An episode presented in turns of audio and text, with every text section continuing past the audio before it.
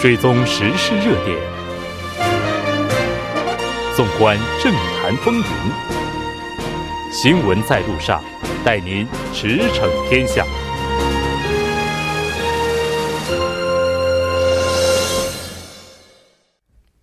了解最新热点焦点，锁定调频一零点三新闻在路上。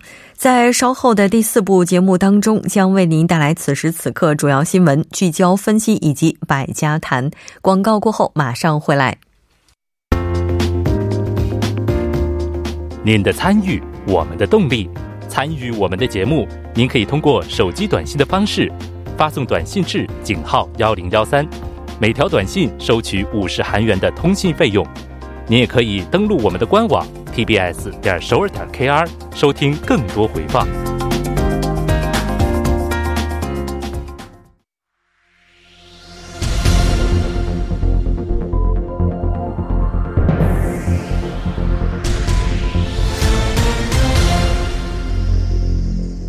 此时此刻，主要新闻，接下来把时间交给新闻播报员郭阳，我们稍后再见。好，我们一起来关注一下这一时段的新闻消息。自由韩国党代表黄教安就司法垄断案被移交审判一事表示，无论谁看都分明是报复，只能说是对司法部的胁迫。黄代表今天在国会召开的最高委员重要干部联席会议上表示，在三权分立完全崩溃的情况下，有哪位法官能做出不利于政权的判决？我们应该针对文在寅政权的左派独裁进行斗争。第二条消息：毒品气球原料亚氧化氮的小型容器装销售将被全面禁止。今天，环境部、食品药品安全处、警察厅和外交部共同出台了含有上述内容的亚氧化氮流通强化管理强化方案。亚氧化氮是用于医疗辅助麻醉剂、半导体清洁剂等的化学物质。由于吸入亚氧化氮后产生被称为毒品气球的幻觉事件不断发生。政府因而采取相应措施。最近受关注的 Burning Sun 事件也是此政策出台的催化剂。第三条消息：经济社会劳动委员会下属的社会安全网改善委员会日前在全体会议上通过了关于加强雇佣安全网的协议，其中包括韩国失业补助的运营原则。协议书中内容显示，失业补助的运营原则。将以保障最低生计水平的定额工资为准，补助提供时长为六个月，并将综合考虑其他支援制度。第四条消息：韩国政府决定不把大韩民国临时政府成立一百周年的纪念日四月十一日指定为临时公休日。青瓦台有关人士表示，国务委员们的意见结果显示，反对指定四月十一日为临时公休日的意见占多数。据悉。持反对意见的国务委员们认为，因为幼儿园、学校等机构放假，职场妈妈们可能会面临困难；企业界也担心休息日数量的增加会导致生产效率的下降。好，以上就是今天的新闻消息。接下来马上为您带来今天的聚焦分析。关于检察院就司法垄断一案提起诉讼呢，以及济州绿地医院提起的行政诉讼等相关话题，我们邀请到了来自韩国首尔大学法学系的姜光文教授，来和大家进行进一步的解读。你好，姜教授。你好，主持人，大家好。非常高兴和您一起来讨论咱们今天的话题。其实，在昨天的时候，媒体就已经报道说，随着和前这个杨成泰大法官司法垄断案相关的十名前现任法官移交至法院，相关的调查已经事实上接近了尾声。但今天我们看到又追加向八名现任大法官提起诉讼，所以这个情况应该说，这个在司法界而言哈，它应该算得上绝对是一起非。非常大的丑闻了。司法垄断案调查是进行了数个月，日前呢又有了新的进进展。我们先来对相关的这个案件哈进行一下简单的回顾。好的，因为这个案件呢主要涉及这个杨生铁，就是杨大法官在任期间发生的一些事情。他们现在指控主要是问题是，呃，检察院的起诉书主要指控的是在杨大法官在任之间。呃，这个司司法部的主要领导人还有主要法官滥用司法行政权，然后进行了一些不不违呃违法或者违规的一些操作。那么在具体呢，有一些比如说介入具体的案件啊，包括对这个个别法官的监控或者呃，比如说制制作黑名单，嗯，然后跟行政部进行。司法交易，司法交易就是对个别的案件与行政部达成默契，因为从这个司法独立的角度来说，这是不呃不合法的。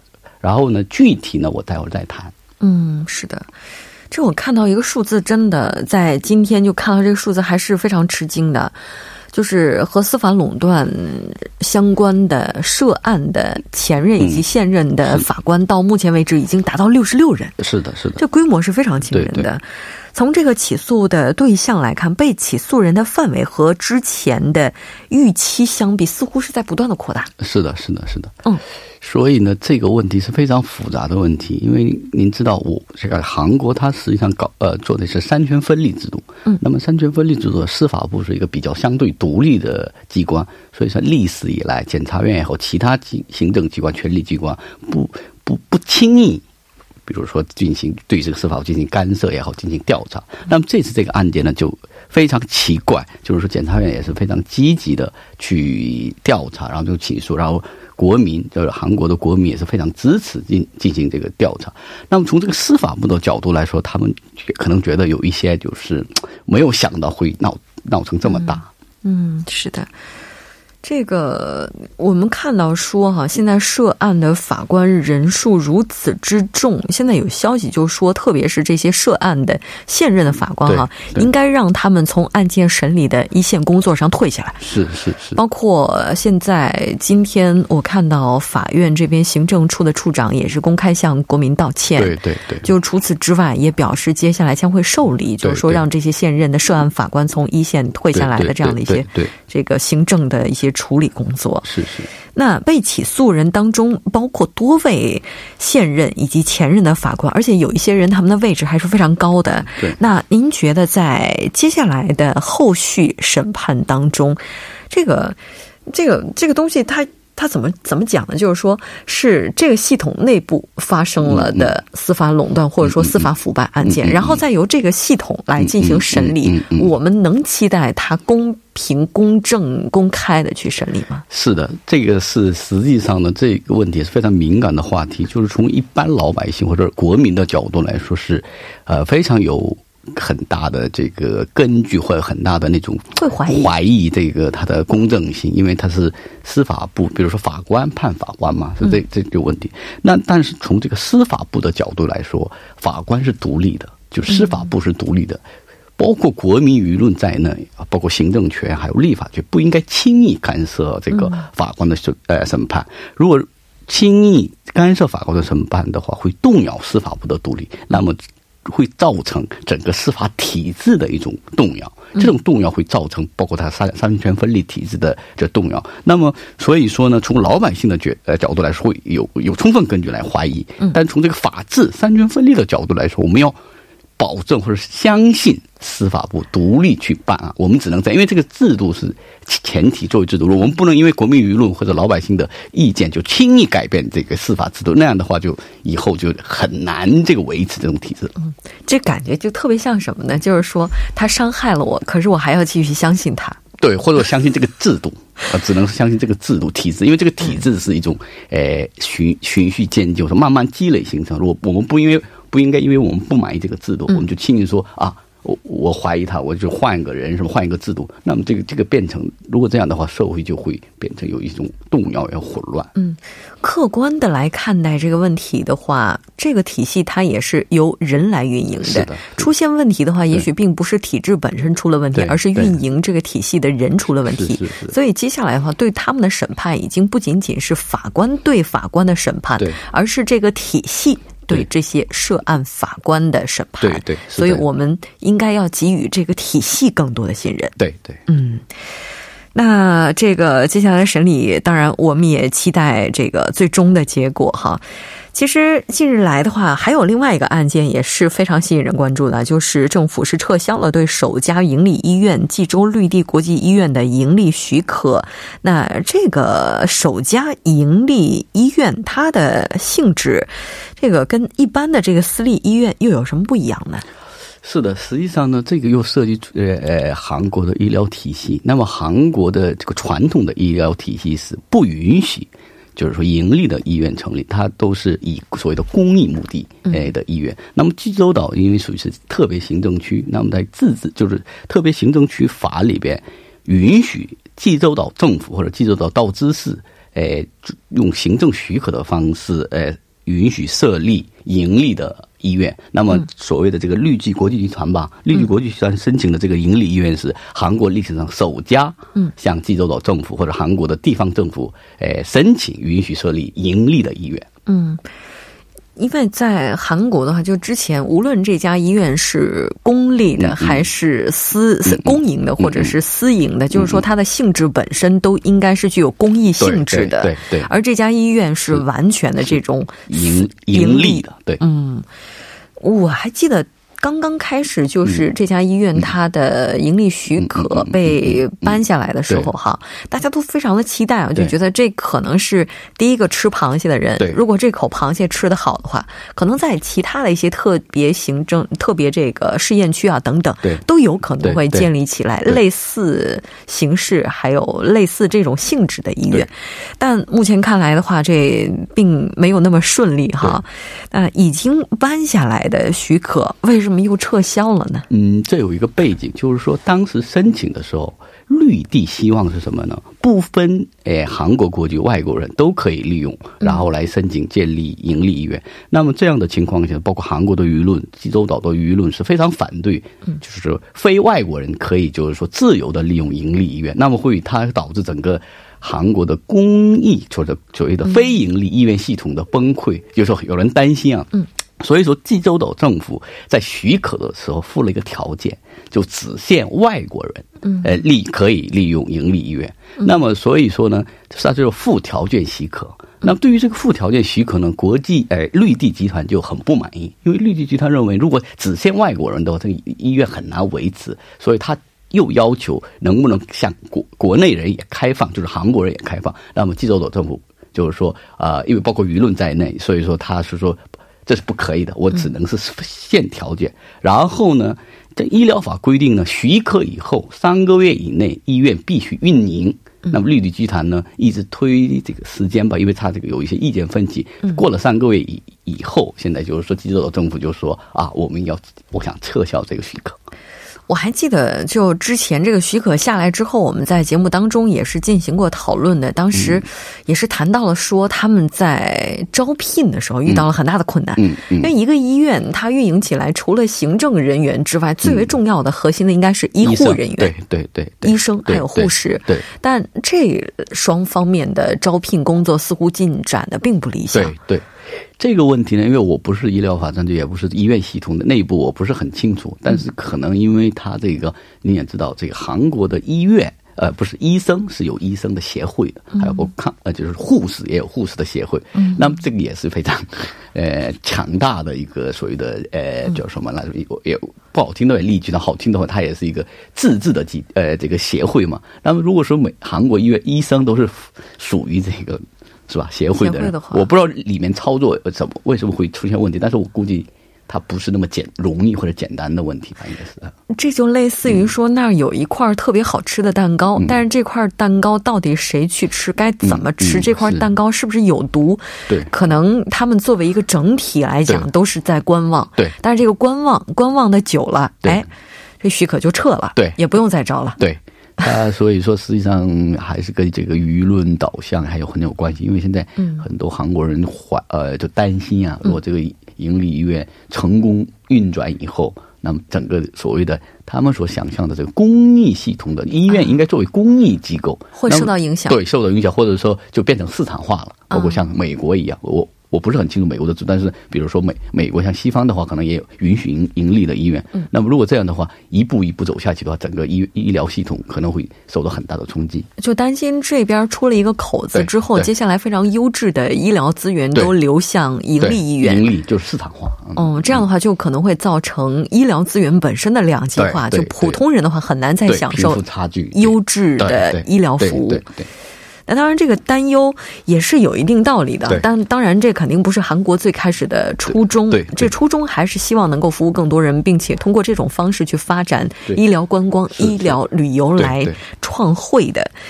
刚才咱们提到这家公司，其实它是有中国资本背景的。那这个许可撤销的话，对于这家公司来讲，应该也挺冤的吧？因为据说他们为了等这个许可下来，也是等了很多年，就那块地就扔着，这会不会对发展成为接下来的外交纠纷呢？对，我不知道外交纠纷，但是会影响。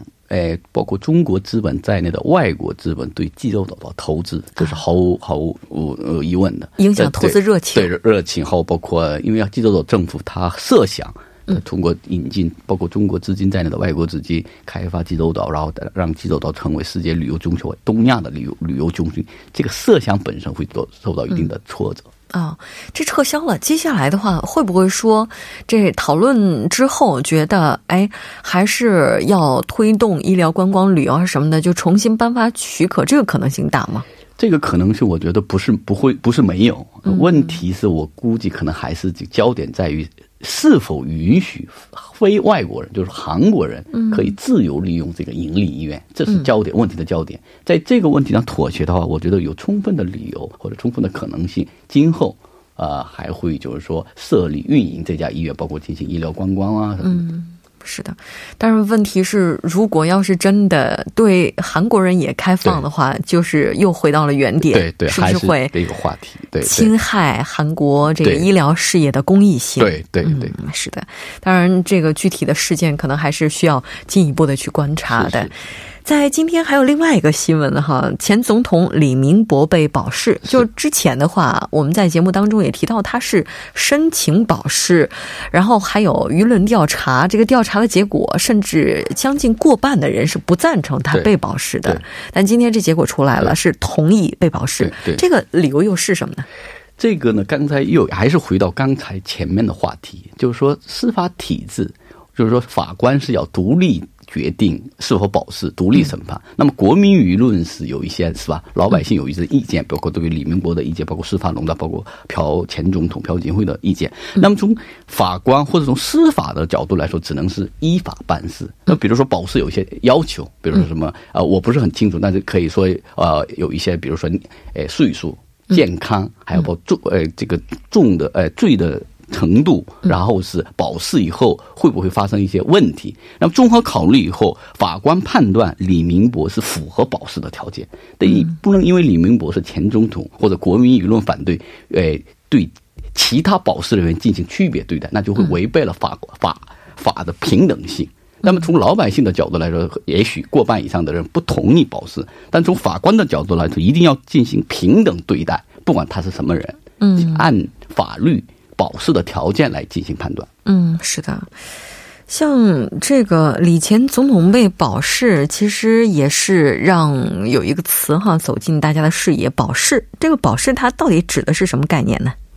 保释呢是刑事诉讼法的一个概念，就是说在呃立案以后，在审判呃就是审判最终结束以前，以前如果在羁押的就是犯罪嫌疑人，如果符合一定条件的话，不再进行羁押，就是强制羁押，可以让他回到这自己的家里或者住处进行比较自由，但是当然有一些限制。然后比如说随随叫随到传唤的时候，法院传唤的时候，等到这个审判结束，如果判无罪或者是呃非这个拘役刑，就是不是有期徒刑、无期徒刑的话，他进行呃呃自由的，就是让他自由活动。然如果法院判他是有期徒刑或者是无期徒刑的话，他他在法法院当庭可以把他羁押，但这个审判期间呢，让他进行比较自由的，呃有限的自由的活动。嗯，这个李前总统是在去年的时候一审当中被判处十五年的有期徒刑，然后接下来的话，这个阶段的话，这个应该算是一个等等待二审，就等待终审，对，嗯，等待终审。哎，在韩国的话，这个法律的话，终审一审和二审之间的话，就是说他是需要被羁押，还是说这个羁押或者不被羁押，这个也是由法官来判断。对，他是如果就是说。这个所谓的犯罪嫌疑人的律师、犯罪嫌疑人的家人要求二审法院或者是呃负呃承担的法院即申请保释，那么法官来判断就担呃承呃就承担这个案子的法官来判断是否符合保释的条件，或者有没有必要保释，或者是保释以后会不会出现一些问题。然后如果认为他是符合保释条件的话，那么法官是可以诶判定。保释是的。那李明博前总统今年一月份是以七十八岁高龄患有睡眠呼吸暂停症，可能猝死等由上诉提请这个保释。那我们看到法庭当天这个保释的条件是非常严格的，包括十亿韩元的保释金，以及限制在私邸内活动、限制就医等一切外出。对，非常感谢今天江教授带来的这一期节目，我们下期再见。谢谢大家。接下来关注一下这一时段的路况、交通以及天气信息。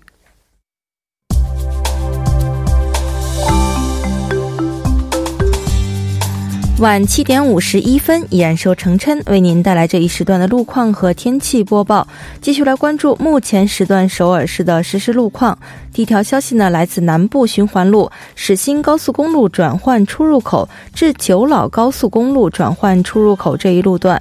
之前发生在该路段的交通事故已经得到了及时的处理，但是目前呢，受到晚高峰的影响，该路段拥堵比较严重，路况复杂，还望途经的车主们保持安全车距，小心驾驶。好，最后呢，我们再来关注一下天气。今天是二十四节气中的惊蛰，韩国的天气呢也是非常的应景。从今天夜间时段开始，江原道以及首都圈京畿道将会迎来一次较强的降水过程。这场降水呢将会有效的缓解困扰韩国多日的雾霾天气。明天全国空气质量有望恢复到良好的状态。不过呢，由于静稳天气的影响，从本周五开始，雾霾又将卷土重来。最近气温起伏较大，容易引发感冒等疾病。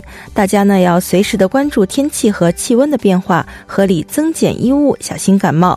好，最后我们再来看一下城市天气预报：首尔小雨转晴，二到三级西北风，最低气温二度。最高气温十二度。好的，以上就是今天这一时段的天气与路况信息。祝您一路顺畅，平安回家。我们明天见。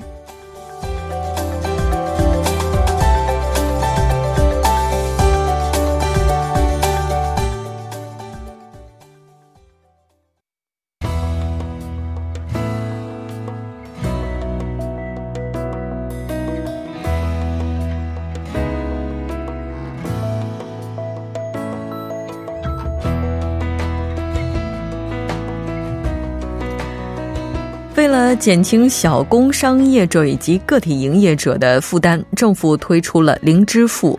首尔市于去年十二月二十日率先试点运行，并将推广零支付纳入市政四年计划。在政府的各项政策加持下，以今年一月三十一日为基准，申请零支付的加盟店却仅占首尔市约六十六万家店铺的不到百分之十。就目前的情况来看，效果并未达到预期。这样的惠民之策，为何市场的反应如此冷淡？我们来听听大家的声音。哦，大家好，我是韩国大田大学韩医科大学的博士后李松。哦，就对六日哦公布的韩国一月零支付没有超过两亿韩元的这个事情，我谈一下自己的看法。零支付为什么不能在韩国很快的推行呢？呃，其实呢，应该是一种根深蒂固的韩国人喜欢用卡的这种习惯，呃，就像很多年前中国人喜欢用现金，现在喜欢用电子支付一样，韩国人观念中呢，呃，仍然呢是喜欢用卡。还有一种原因呢，就是零支付呢仍然存在着呃很多不如卡的稳定性的一些问题，呃，就比如手机信号。哦，以及哦，手机的运行的流畅程度，哦，所以对于什么都追求快点快点的韩国人的这种性格来说，哦，零支付仍然是一条任重而道远的比较经济的路。你好，我是韩国人，我叫金夏云。我认为，至今在韩国较多的人对零支付还是很陌生的，大部分的人还在用现金或是用信用卡。至于零支付的广泛使用，还是得努力宣传。在韩国，零支付还是很陌生的，不像中国到哪儿都是在扫码支付。我认为，如果想要让更多的人使用零支付，必须得加强宣传，让更多的餐厅或是商店可以使用零支付的功能。而且，为了吸引购物者使用零支付，中小企业可以提供消费者每次购买物品时享受一定的优惠，尤其是可以针对市民、上班族。把零支付功能加到手机上，可以让支零支付也可以去支付交通费用。这么一来，我想会有很多人认为零支付非常的便利，便会经常携带支付的。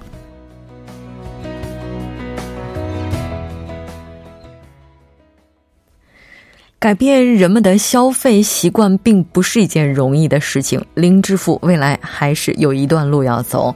今天的节目就是这些了。节目监制韩道润，作家金勇、董爱莹，感谢您的收听。我们明晚同一时间，新闻在路上依然邀您同行。呃，我是主持人木真，明天再见。